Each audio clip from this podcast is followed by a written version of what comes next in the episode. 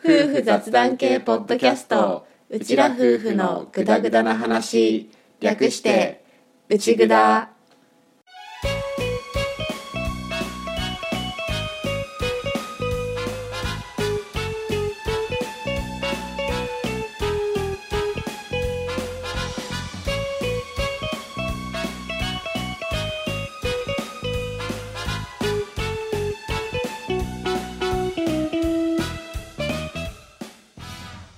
回も始まりました内ぐだ旦那担当のアッキーです。嫁担当の歌です。はい本物の夫婦です。このラジオはうちら夫婦が家庭や仕事その他諸々の雑談を垂れ流す番組です。しょうもない雑談がメインなので間違いなどがあるかもですが適度に聞き流しながらお楽しみください。はい始まりました内ぐだ第18回のオープニングです。です。今年は雪が少ないねね少ないよね。まあクラス分には楽なんだけどうん。冬感がないね。ない。うん。なんか寒いは寒いだけどこう肌に刺さる風の冷たさっていうの？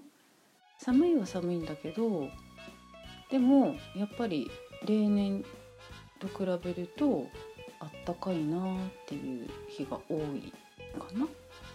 うんあの雨予報の日がうん、多いよねやっぱりね、そうだね。うん、だしうん、氷点下の日うん、が少ないね今年は、ううんん、どうなるかなとは思っていて、うん、俺としてはまあ剪定の作業がうん、進みやすいから、ありがたいっちゃありがたいんだけど、うん、雪にかこつけて、うん、ちょっと農業以外の仕事をうん、ガーって進める時期とかでもあったりするからうん、一長一短だよねそうだね。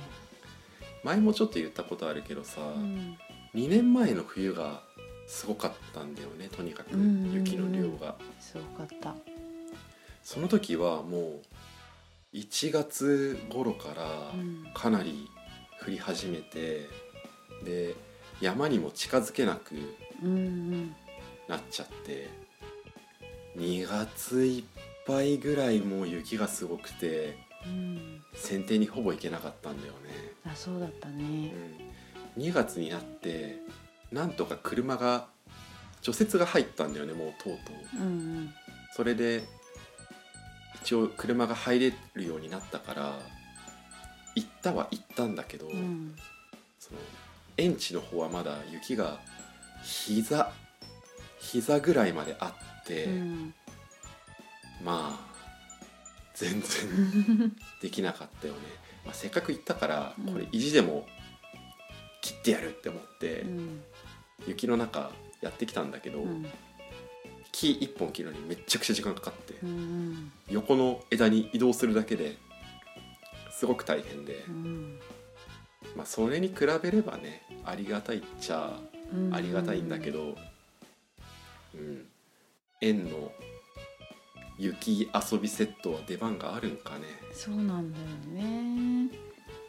園でこう雪が積もったらみんなで雪遊びをするので濡れた時に着替えられるようになんかこれこれ持ってきてくださいって言われたセットだったんだけど出番が あるのかなーって。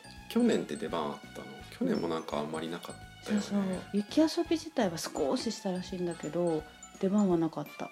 やっぱりそんな積もりはしなかったから。そうだよね、うん。去年もさ雪が少なくってでうちの場合その柿山の仕事って、順調に冬場剪定が進んで、うん。早く剪定切り終えられた場合は、うん。あの皮むき木の皮を剥く作業をするんだけれども、うん。これはもう天気次第とかその剪定が終わって前ちょっと言った休眠期のうちにしなきゃいけない仕事だから、毎年できてるわけではないんだけど、うん。だからおとと一昨年はさすがにできなくって、うん。でも去年は皮むきまでうん。行けたから、去年はやっぱり去年も雪が少なかったんだようんうね、ん。そうなるとひーは2年連続うん。園で雪遊びができないかもしれない。かもしれない。まだわかんないけどねこの後まあちょっとかわいそうだけど、うん。その降る時と降らない時の差が極端だねここ最近は、そうなんだよね。うん。なんだろう。一昨年のそのいっぱい降った時はね、うん。雪が積もった重みでうん。柿の木が裂けた、避けたんだ。うんあの裂けた枝があった。うん。結構大きいのがうん。雪の重みでバキッとうんいっちゃう時があって、うん。去年はまるでなかったけど、うん、うんそうだよね。そういうのもあったりするから極端なんだよね、うん。ドカ降りか降らないかみたいなのがうん。続いてるからね。まあ、ね。皆さんが過ごされている地域はどんな感じなのかと思いつつうん。でももう暖冬で雪がないっていうのはもう全国的にだもんね。ね。らしいね。うん、なんだろうちょっとなんていうか辛いなって思うのはあのスノーレジャーのうん産業にそうだね。ついてはきついよねやっぱ雪がないとね。なんだろうこの収録撮ってる付近でうん。ちょっと雪が降ったみたいなニュースは見たけどねそうだね。恵みの雪みたいな。うん大した量じゃないけどそれでも今年だったらこれで十分ありがたいみたういな、ん。新雪が2 3 0センチしかだけど積もったみたいうん。なのは見たけどね、うん。まあまだ言ってもね、うん。こっから1月後半2月ってうん。なっていくとどうなるかは分かんないけど、そうだね。うん。油断はできないけどなんか本当に冬っていう感じがうん。しないね。しないねまあちょっと取り留めのない感じになっちゃったけど、うん。まあオープニングこんなもんでじゃあ今回も本編に入っていきましょはい、うということでかぶったな。こうだね。入っていきましょう。はい、ということで じゃあオープニングこれでおしまい。おしまい。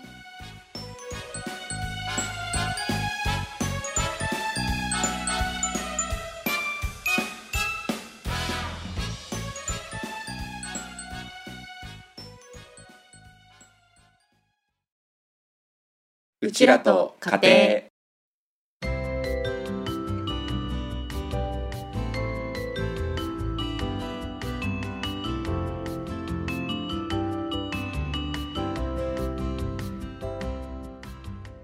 はい家庭ネタのことを話すコーナーです。です。今回は年末特別会で歌がランキング出した時にちょっと触れたんだけど、うん、まあ我々ね去年あの狭くて安いながらも一軒家をうん、手に入れて、今はそこで暮らしてうん、いるんだけど、うん、おかげでその下の階への子供のうん。ドタバタとかもそこまで気にすることなくうん、過ごせているので、ほい、しこれ多分シリーズになると思うんだけど、うん、家を買って住むまでのうん、うちらの話をちょっと、まあ、うちらの場合の話をうん、してみようか。そうだね。もしねリスナーさんの中にも住宅をどうしようか迷われてる方がいたら参考に ならないね,、うんね。うちらはね。だいぶ結構いろんなところで特殊だからね。特殊だよね、うん特殊っていうか、まあ、変わってる王道ではないよね、うん。邪道だけど、うん。まあまあまああのいい例悪い例。ね。どっちに転ぶかは分かんないけど、うちらの場合の話をしてみようか、うん、それでうちらは基本ずっと賃貸でうん、暮らしてきたんだけどまあ年末特別会でも言ったけれどもその子供の部屋問題とか、うん、あとは同じ建物の他の住人への、うん、まあ、ご迷惑になってしまうんじゃないか問題とか、うん、もろもろがあって最初賃貸の一軒家を探したんだよね。そうなんだよね。賃貸っていう条件はうん。キープしたまま、うん。じゃあその辺が気になるのであれば独立した戸建てにうん。行ってみようかって言って探したんだけど、うん。やっぱ一軒家の物件って数がガクンとね。減るんだよね。減ったね。私結構ネットのそういうサイトとかで探してはいただけど、まあ歌はもともとね、うん。あの住宅物件のうん、情報を見るのが好きな人だからね。そうそうそう。見て妄想するのが好きね。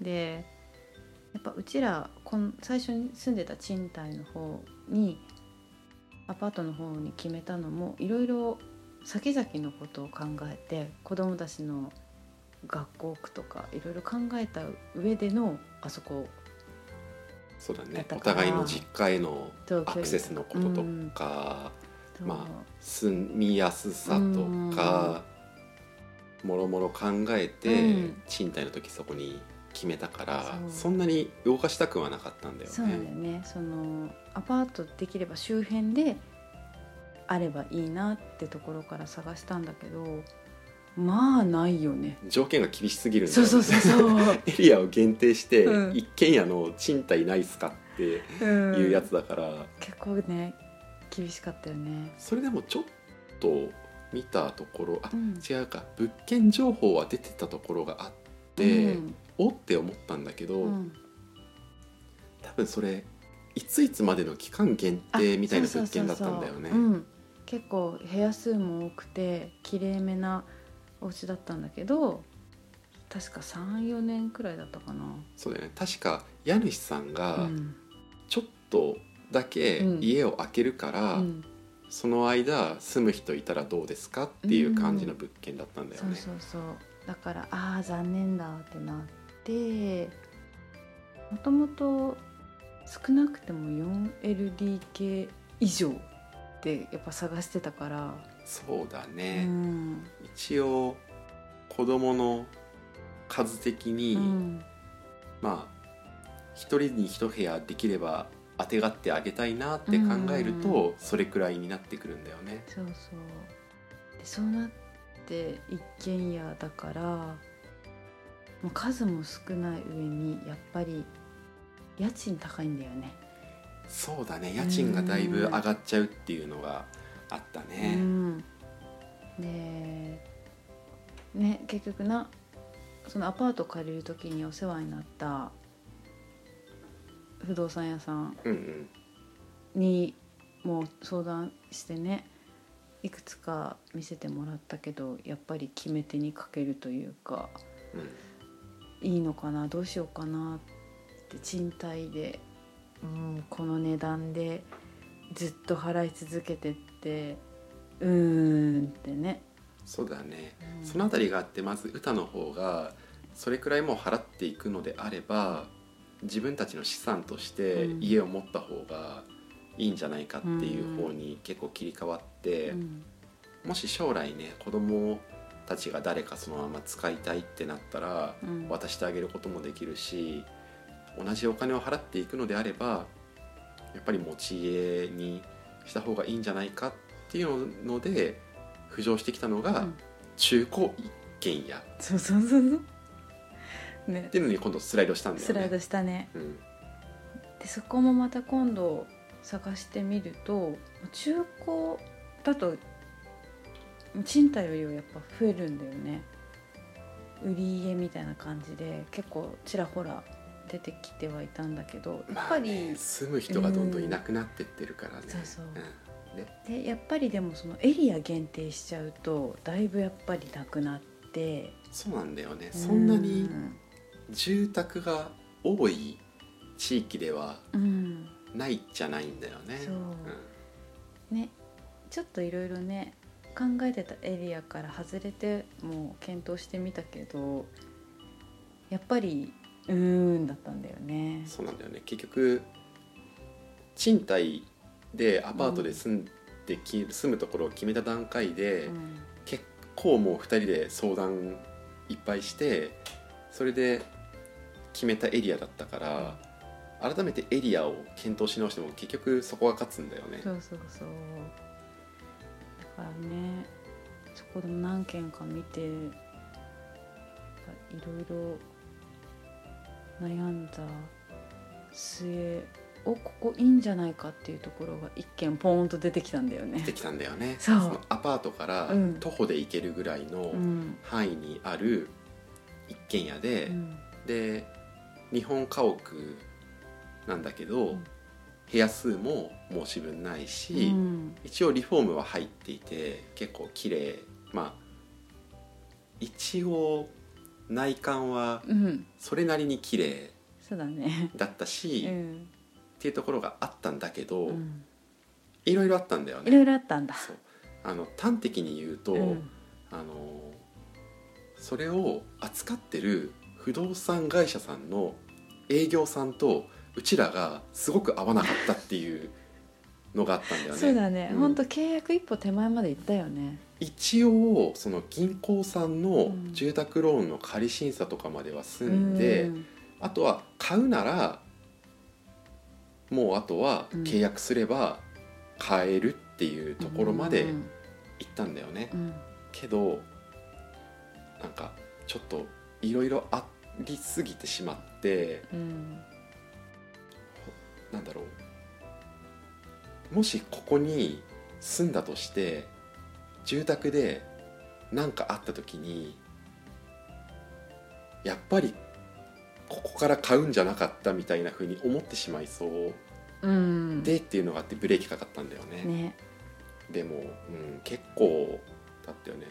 うん。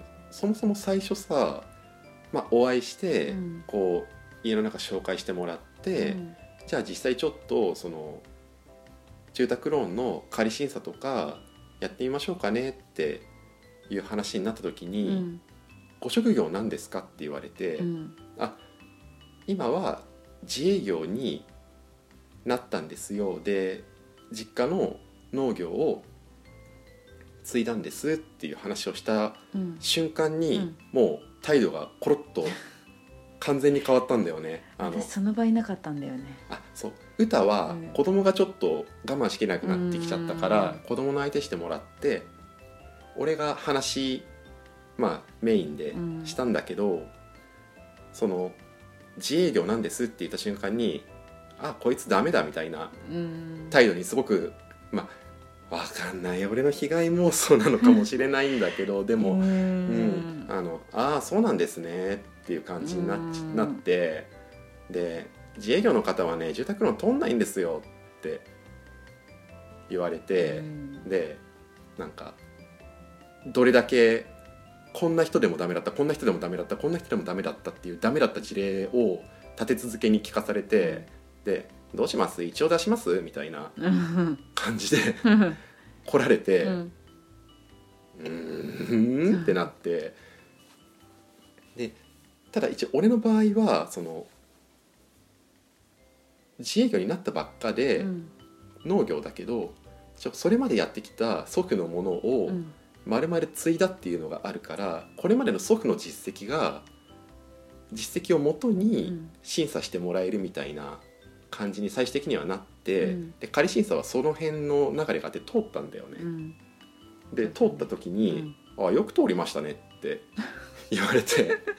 営業失格や。もやもやもやもやして、うん。まあちょっとなんだろう多分一回定年を多分迎えた方かな、うん。再雇用の感じはうんしたんだけど、うん、いろんなところがちょっと気になっちゃって例えばこううちらがその話終わって家出て「あありがとうございました」って言って歩いて行ってたからうん。自分たちのアパートに帰るために、まあ、うちらが歩き始めて2 3 0メートル行った時に俺一回振り返ったんだけど、うん。そしたらそこの家ってのところにちょうどタクシーが止まってて、うん。タクシーの運転手さんが降りてたんだよね。そのタクシーの運転手さんとこううちらまだ全然近い距離なのに、もうタバコ吸いながらそのタクシーの運転手さんとなんかいろいろ談笑しててあとか、うん。そういうところが気になってなんかそういうので一回引っかかっちゃったから、うん。その中古住宅を買ってもし何かあった時にあやっぱりなんか嫌な思いして我慢してまでうん。買うんじゃなかったって思っちゃうのが嫌だったっていうのがあって、うん。いやなんか直感みたいなもんなんだけどなんか違う気がするってうん言って、そうだね。そこでなんか私まだは私結構買ってもいいやって気だったんだよね。あそう歌はなんかそんなに、まあうん。直接それを見てなかったっていうのもあったんだけど、うん。あまり気にしてなかったんだよね。なかったんだよね。でいざどうするってなった時にアッキーがそういう話をしてきてえ？ってなって。でもそれでうん。俺がその話をしたら、うん。歌もあでも言われてみれば、うん。なんかちょっと引っかかるかもみたいな感じになって、例えばうちらが子連れで行ったじゃんか、うんその時のあの子供へのうん対応一つとっても、その声だけでは「あこんにちは」みたいなことは言ってるんだけど、うん。もう子供の方なんて見ても、いない。そうだね。うん、あのもうなんだろう。声はそれっぽくかけてるんだけど、うん見ていないし途中子供がさ割とこううん。賑やかに我慢できなくなってきて歌に外に連れてってもらった時も、うん。その歌が連れてく前の時にもう子供うるせえなみたいなちょっと空気になって出てったりとかしそうてだね。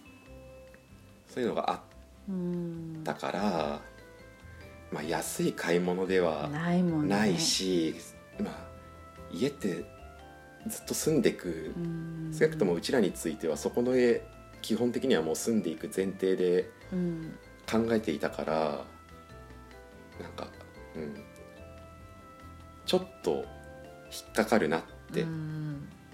だしその買った後の相談とかも、まあ、することがあるかもうん。しれないんだけど、とりあえずまあこの人がおそらく窓口になっていく可能性が高い中で、うんずっとやり取りが続くってなったらちょっとうーんね。ってうん。なってしまったので、うん。うん。やめようってなったんだよね。なったんだよね。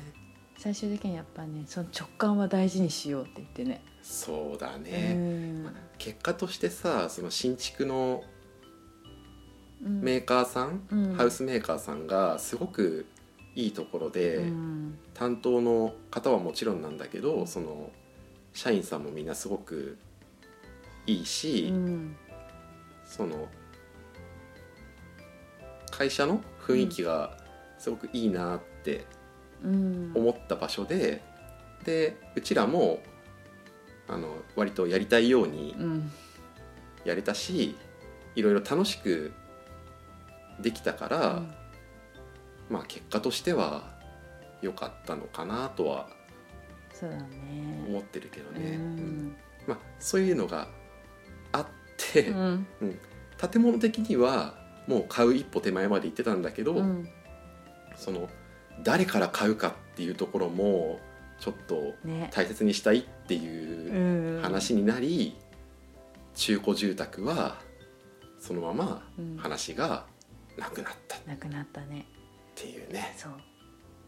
一応ねまあ多分こもう次のね話次次回に回るとは思うけどうん。その中古住宅をやめて次回は中古住宅も探しつつじゃあ新築を見ようかっていうこのね葛藤を次そうだね。回、じゃあ語ろうか。このまま中古で行くのか、うん。ローコスト住宅でうん。新築に行くのか。軌道修正するのかっていう。我々のこの両天秤にかけた葛藤がねあるからね。でもまああの中古住宅で決めたか決めなかったかっていうのはうん。一つ大きなうん。転機だったよね。そうだね。うん。あそこでガツッとやってたらもう新築なんて全然頭なかったと思うし。そうだね、ううんん、でもうんあの担当の方はちょっと引っかかったな、うん。やっぱもう自営っていうだけで頭からだ無理だからって決めつけてもう時間の無駄だよ無駄だからみたいな感じのうん。対応だったし、あとその自分の自慢話みたいなのが多かっったんだよね。た。多かった。なんかマウント取りに来てたよね。なんかこの間なんて私が担当したお客さんは現金一括で買ったんですよみたいな話とかあの新築を現金一括で建てたんですよみたいな話とか。それもさあんまいいや。え？要はあれでしょ結構お金を持ってる世代でしょっていう。あーまあ一概には言えないけどね。そうだねううんん。ただまあそうなんだろう。そういう話とか、あと私の知り合いは誰々っていうすごい人なんですよみたいなうん。話とかうんそういうのが結構多かったんだよね。うん。うん。確かにそうだったうねん。だからその結局新築で行った時さハウスメーカーさんにさ、うん。重視したいことみたいなこと聞かれた時に、うん。あの担当さんとこうなんていうのかなこう対等にではないんだけど、うん。こういい関係で家づくりがしたいですっていうのを確か俺その家づくりで重視することを3つ挙げてくださいみたいな感じうん。の最初アンケートがあって、うん。それを書いた記憶がある。そうね。人重視みたいなね。まあまああの結局相性の部分もあるから、うん。うん向こうからしたらうちらがちょっとうん。合わない客だなって思った可能性ももちろんあって、うん。別にうちらだけが嫌だったっていう話ではないかもしれないんだけど、うん。ただうちら的にはちょっとこう自分も気をつけなきゃなってうん。思思っうたよね。うん。のではあったね、そうだね。っていう。うん。まずは中古を決めかけたんだけど、うん中古はやめましたっていう今ね回のうん話でした。多分これは多分これはじゃないや、うん。あのシリーズ化していくことになるテーマなので、またどこかでフラッとうん。登場してくると思いますがよかったらお付き合いいただけたらと思います。はい。はい。こんなもんかい？そんなもんかな。だね、うん。じゃあこのコーナーこれでおしまい。おしまい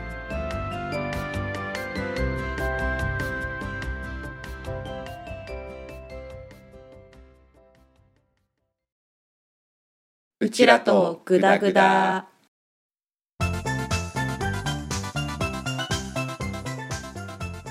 テーマジャンルのしがらみを振りほどけフリージャンルのコーナーです。なんかかっこよくなった。今日はあの前のさうん。農業の回で少しちらっと話したことがあったんだけど、うん。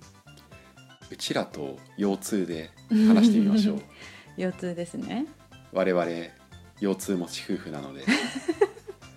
でもあれなんだよね。腰痛デビューはうん。歌が先、なんだよね。ですね。じゃあそこからちょっと軽く攻めますか。お願いします。まず私と腰痛の出会いは 二十歳だったと思う。早いよね。早い。早いね。そうなの。えーっとねあれいつ何だったかな？冬だったかな？ちょっと寒くなってきた頃だったと思うんだけど大学で授業の帰り？あれ違う。え？若干記憶がもう曖昧なんだけどとりあえず大学の冬で腰がなんかすっげえピキってきて走りましたか？走ったんですよ。で本当に動けなくて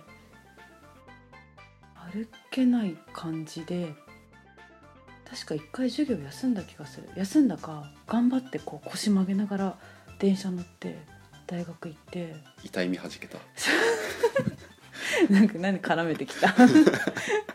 何もドキドキしてないわ。うん。ピリピリしてた。ピリピリしてた。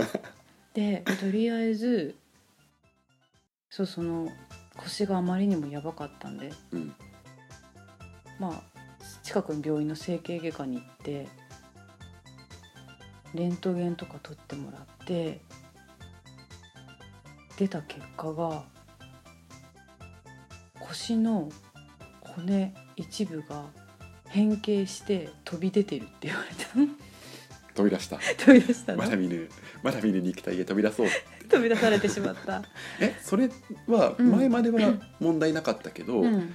その二十歳のその痛くなった拍子にうん。飛び出しちゃったってこと、ではないと思う。多分元から飛び出てたのが神経当たるところまでちょっとずれ込んじゃったよっていう感じ、そうなんかそんな感じだったと思うんだ。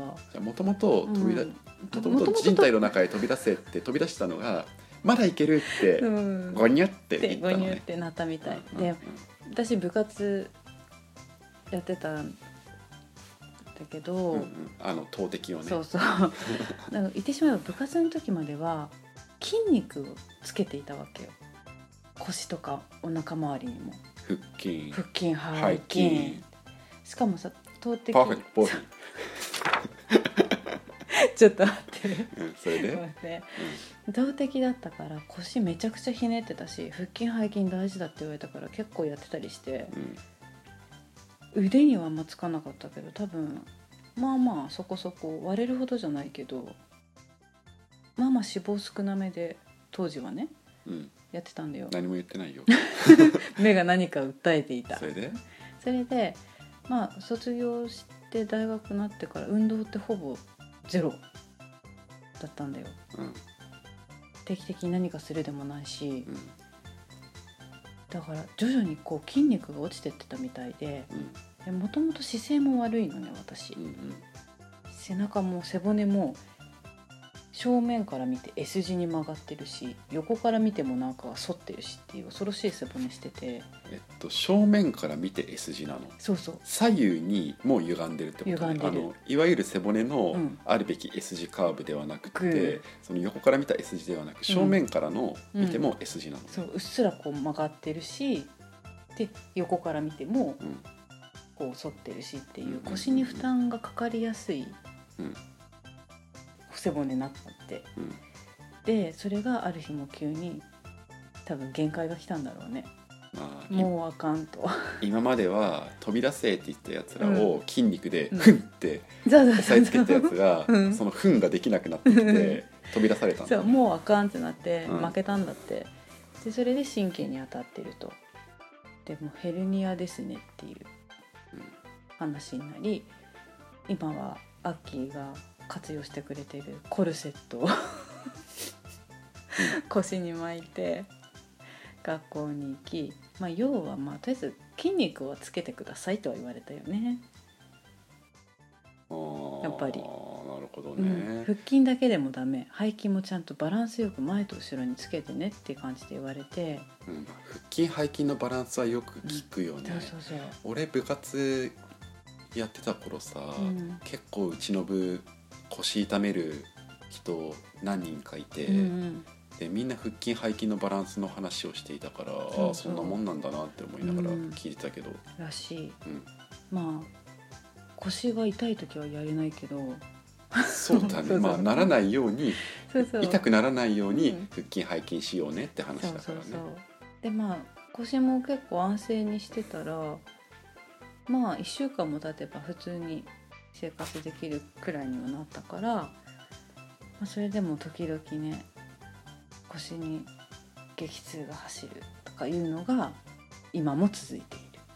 特に無理をした時とか、うん。今なんて子供いるからさおんぶに抱っことかでだいぶ腰反ったり曲がったりしてるから気抜くと結構腰痛いしまあなんとまあ歩けなくなるっていうほどまでにはまあ悪化はしてないんだけどもう腰が痛くて背中が曲げもう伸ばせないとかはしょっちゅうあるしまあ結構長い腰痛ではある。そうだね。二十歳からだとまあまあのそうそうそう。長さになってくるね、うん。あの歌が先に腰痛と出会ったじゃん。出会ったね。で俺は追いかけて出会ったじゃん、うん。でさ歌は出会ってるけど俺が出会ってなかった時期にさ、うん。辛さがさうん。分かってなかった俺がさ、うん。またまたみたいな感じでさ 冗談でさ後ろからさあのおんぶじゃないんだけどこうおんぶみたいな感じで後ろからちょっとこう体重をかけたことがあったじゃんか、ね。今ならうん。分かるんだけど、うん。あいつクズだな、本当にね腰痛めてる人の後ろに乗っちゃいけない、うん、俺今うん。あの俺も今や腰痛持ちだからさ、うん今ちょっと調子悪い時にさ、うん。風がさ、うん。割と後ろからさ、うん。こう強引に乗ってくる時があるんだけど、うん。あれでもきついねきついよね。想像に難くないねあの辛さは。そうそう。きついでしょ。あの今度昔の俺叩いといて。分かった。夢に出てきたらタコ殴りにする。そんなに？でまあじゃあ今度俺の方でいいかな、うん。で歌がまあ腰痛持ちだった流れがありつつで、俺の方は最初ちょっと違和感出るな出たなって思い始めたのは社会人になって割とすぐぐらいの時にあのちょっとなんか腰変な感じすんなっていうのがあって、うん。でもその時はまあ言っても別に野球できるぐらいうんうん。だったんだけどその後やっぱり編集者の頃デスクワークうん割と時間が長くって座りっぱなしだったんだよね。で座りながらパソコン見たりとかゲラ見たりとかこの頭が前に落ちやすい姿勢が崩れやすい環境でずっと座り仕事だったから多分それの影響かなって個人的には思ってるんだけどあと歌と一緒で、まあ、筋肉落ちていってっていう、うん中であれいつだっけな多分24か25ぐらいのゴールデンウィークのうん。うん帰省前うにん。初めてピキったんだよね、そこが初ピキ。うん。痛い目はじけた。そこでピキッと弾けたのね。ピキッときてあなんだこれって思って、うん。その後こう動けなくって、うんああこれあかんやつやって思って、うん。その後ちょっとじっくりストレッチしたりしてあの伸ばして動けるようにはなったんだけどそれ以来ちょっとどんどん違和感が出始めてでなんだろうね。決定打は米。米？米。米袋？米袋、うん。あのうち今はもう柿しかやってないんだけど数年前までは米農家もやっていて、うんでその米農家の米を収穫して乾燥させた米を米袋に詰めるっていう作業があってそれを当時俺は当時俺はフォトスタジオを退職したぐらいか、うんうんうん。あの4足目のわらじの職場うにん行く前ぐらいの時期だったと思うんだけど、うん。うんその時にその作業を手伝っててうん。米袋って1袋30キロぐらいなんだよね、うん。昔は60キロだったらしいんだけど米俵って。今は30キロうん。の米袋なんだけど、それをまあ何十個って積むんだよね。うん。それをやった時にもうビギってなって、うん。油汗止まんなくなって、うん。であの実家に歌と実家にいた来てたから、うん。歌に「ごめんコルセットちょうだい」って言って。あ違うコルセットちょうだいごめん腰やった」って言ったら歌がうん「私のコルセットでよければ」って持ってきてそれでなんかごまかしごまかしやったんだけど、うん。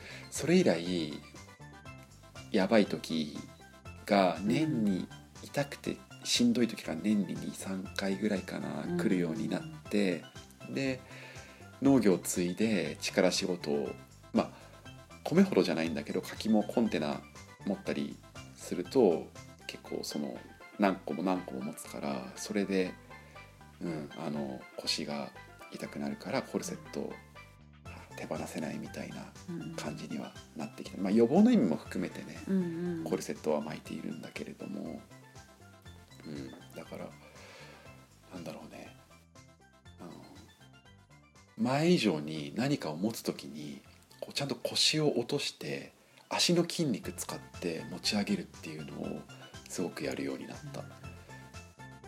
痛くなかった頃ってさもうあのやっちゃダメな持ち方であの 腰から曲がってうん。腰のところでグイって上げるみたいなあの持ち方やっちゃっててもう今怖くてできない。できないやんない方がいい。できないできないコンテナの話を言ったけど農作業してると例えば溝に溜まった泥とか落ち葉とかをスコップで上げるみたいなうん作業とかも、その春先とかやるんだけど、うん。その時とかコルセットないとうん。積む。つ む。積む。大手大手、うん、どんだけ大手大手みたいな。だからねなかなかコルセット手放せないね。うん。っていう腰痛夫婦の我々です。そこで、うん。そこで仲良くなくて俺は別にいいんだけどさ、わかる。そこでね。でもあれだよね。お互いさ腰の痛み知ってるからさ相手が痛そうだと優しくなれるよね。わかる。あの昔の俺ができなかった優しさが今 お互いにできるっていう。できてるよね何にせよ筋肉は大事だね。まあね。うんつけすぎることはちょっとあれだけど、うんうん最低限の筋肉って体支えるのには必要なんだなって思った。あと俺ストレッチかなとも思う。柔軟性も大切かなとは思うんだけど、そうだね、まあ、よく聞くのは筋力だけどね、私柔軟性ないからな。うん、ないね。超硬まあまあまあまあ、うん。うん、なんかちょっと話し忘れてるところもあるような気はするんだけどね。まあまあな時間になってきたので、うん。とりあえずこんなもんにしときましょうか。そうだね。うん、ということで皆さんも腰痛にはお気をつけください。うん。ぎっくり腰は本当にやばいらしいです、ある日急にやってくるのでうん、気をつけてください。気をつけてください、はい、ということでこのコーナーこれでおしまい。おしまい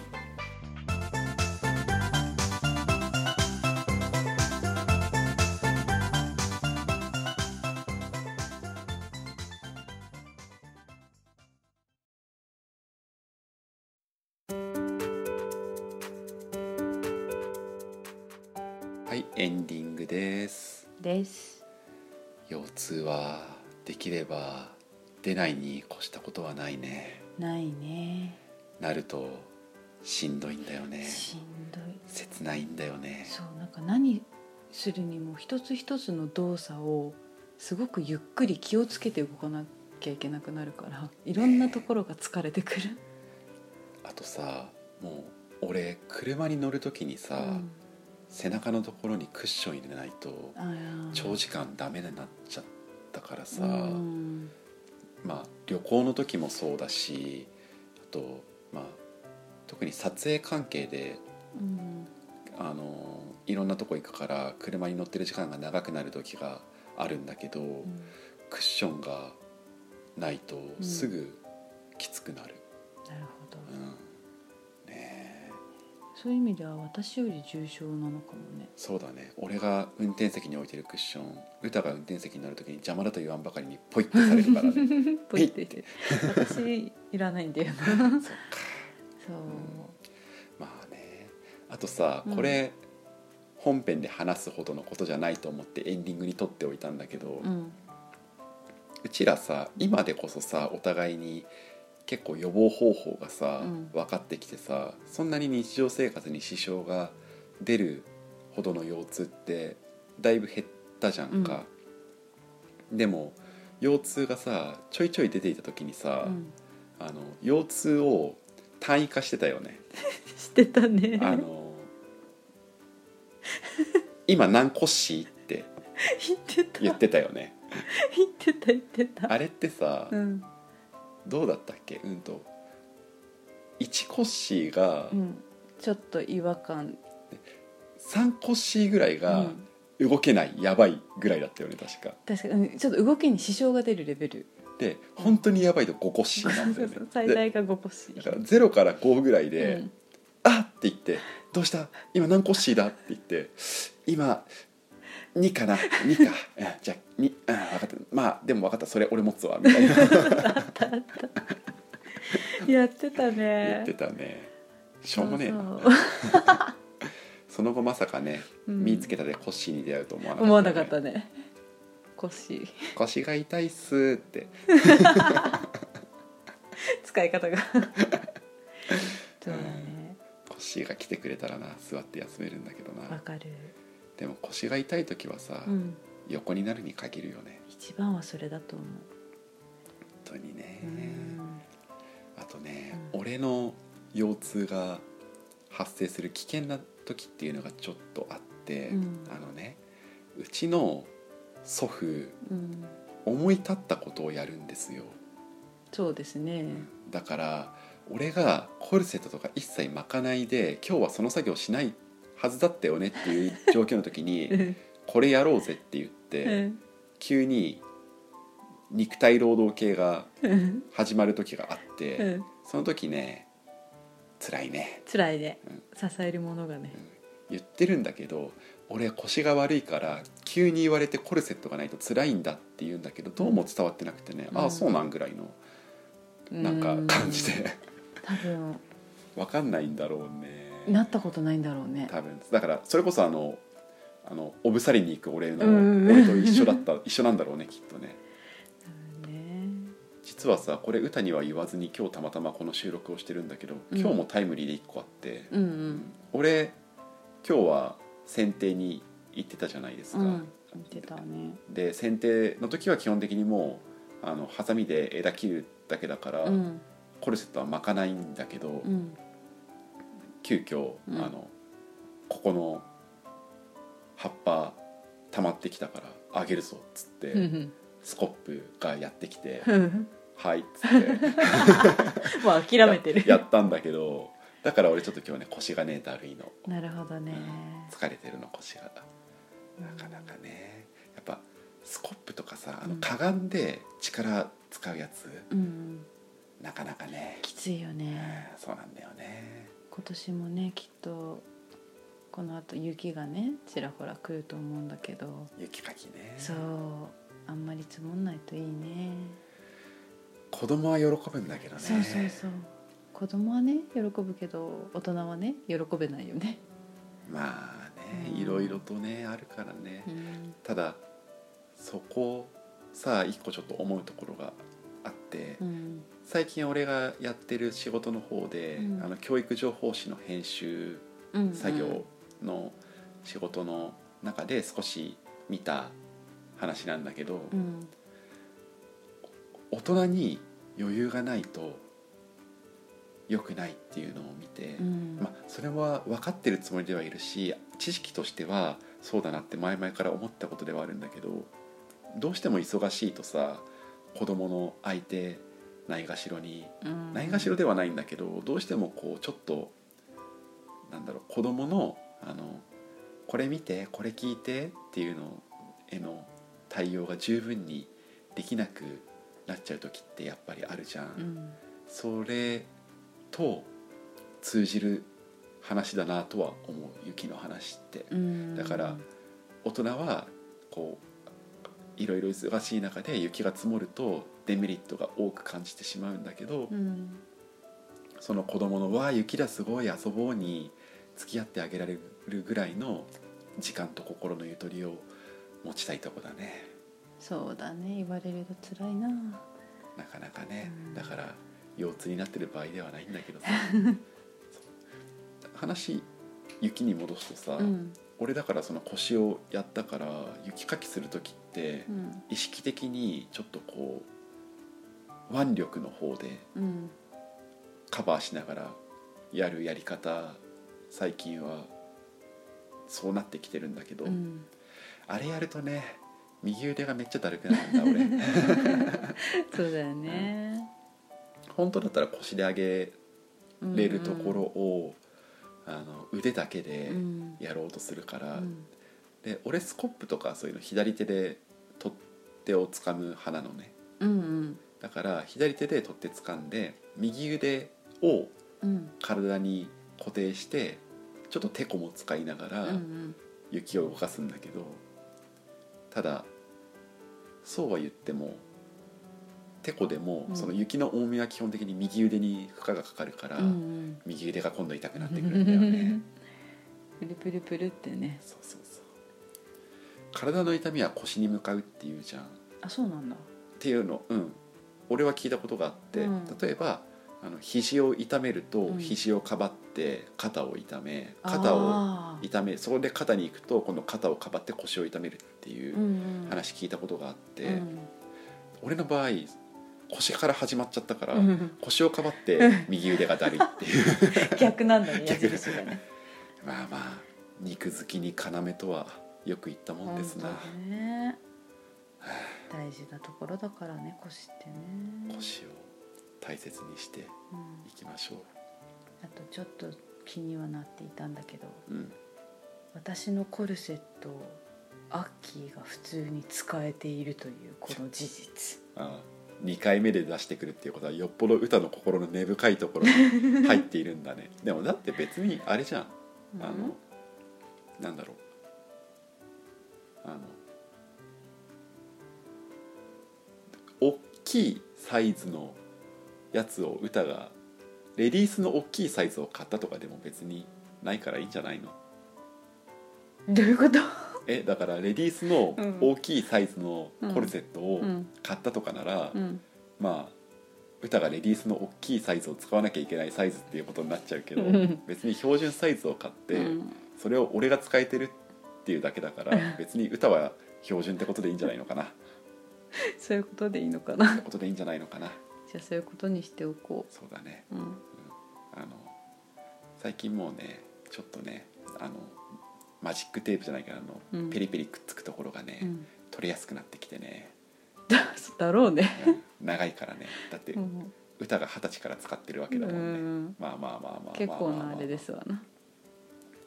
あとさ、うん全然関係ないんだけど、うん。あの俺が初めてピキったうんゴールデンウィークの時ね、うん。あのね嵐さんの、うん。あのやべタイトルが出てこない。あれ。あのヤッターマンのやつ。あの俺うちら割と好きなあの曲。ビリーあブビリーブだ。そうそう。ビリーブうん。がよく流れていたうん。頃で、うん。ちょっとうん。ビリーブ、まああのかっこいい曲だし好きだなって思うんだけど、うん。ビリーブ見ると、うん。俺その初めてのうん。ピキリを思い出す、腰がうずく。うん。僕らはずっと待ってる、いつまでだって待ってる。うん。やめろ。やめろ、はい。二分続けるとな著作権的にちょっといろいろなあるんだよ、マジで。二分がダメなのか メロディーだけじゃないのか。だって歌詞。朗読じゃ朗読もじゃダメなんだ。どうなんだろうね。わかんないな、ね音声著作権にそこまで明るくないからな、出版著作権の勉強しかしたことないからな。ねまあいいや,、まあいいや。うん。ということで、はい。また腰痛なく過ごせることを願いつつ、そうだね。うん、はい。ということで今回も聞いていただいてありがとうございました。ありがとうございました。次回もぜひまた遊びに来てください、お願いします。はい、ということでじゃあ今回もこれでおしまい。おしまい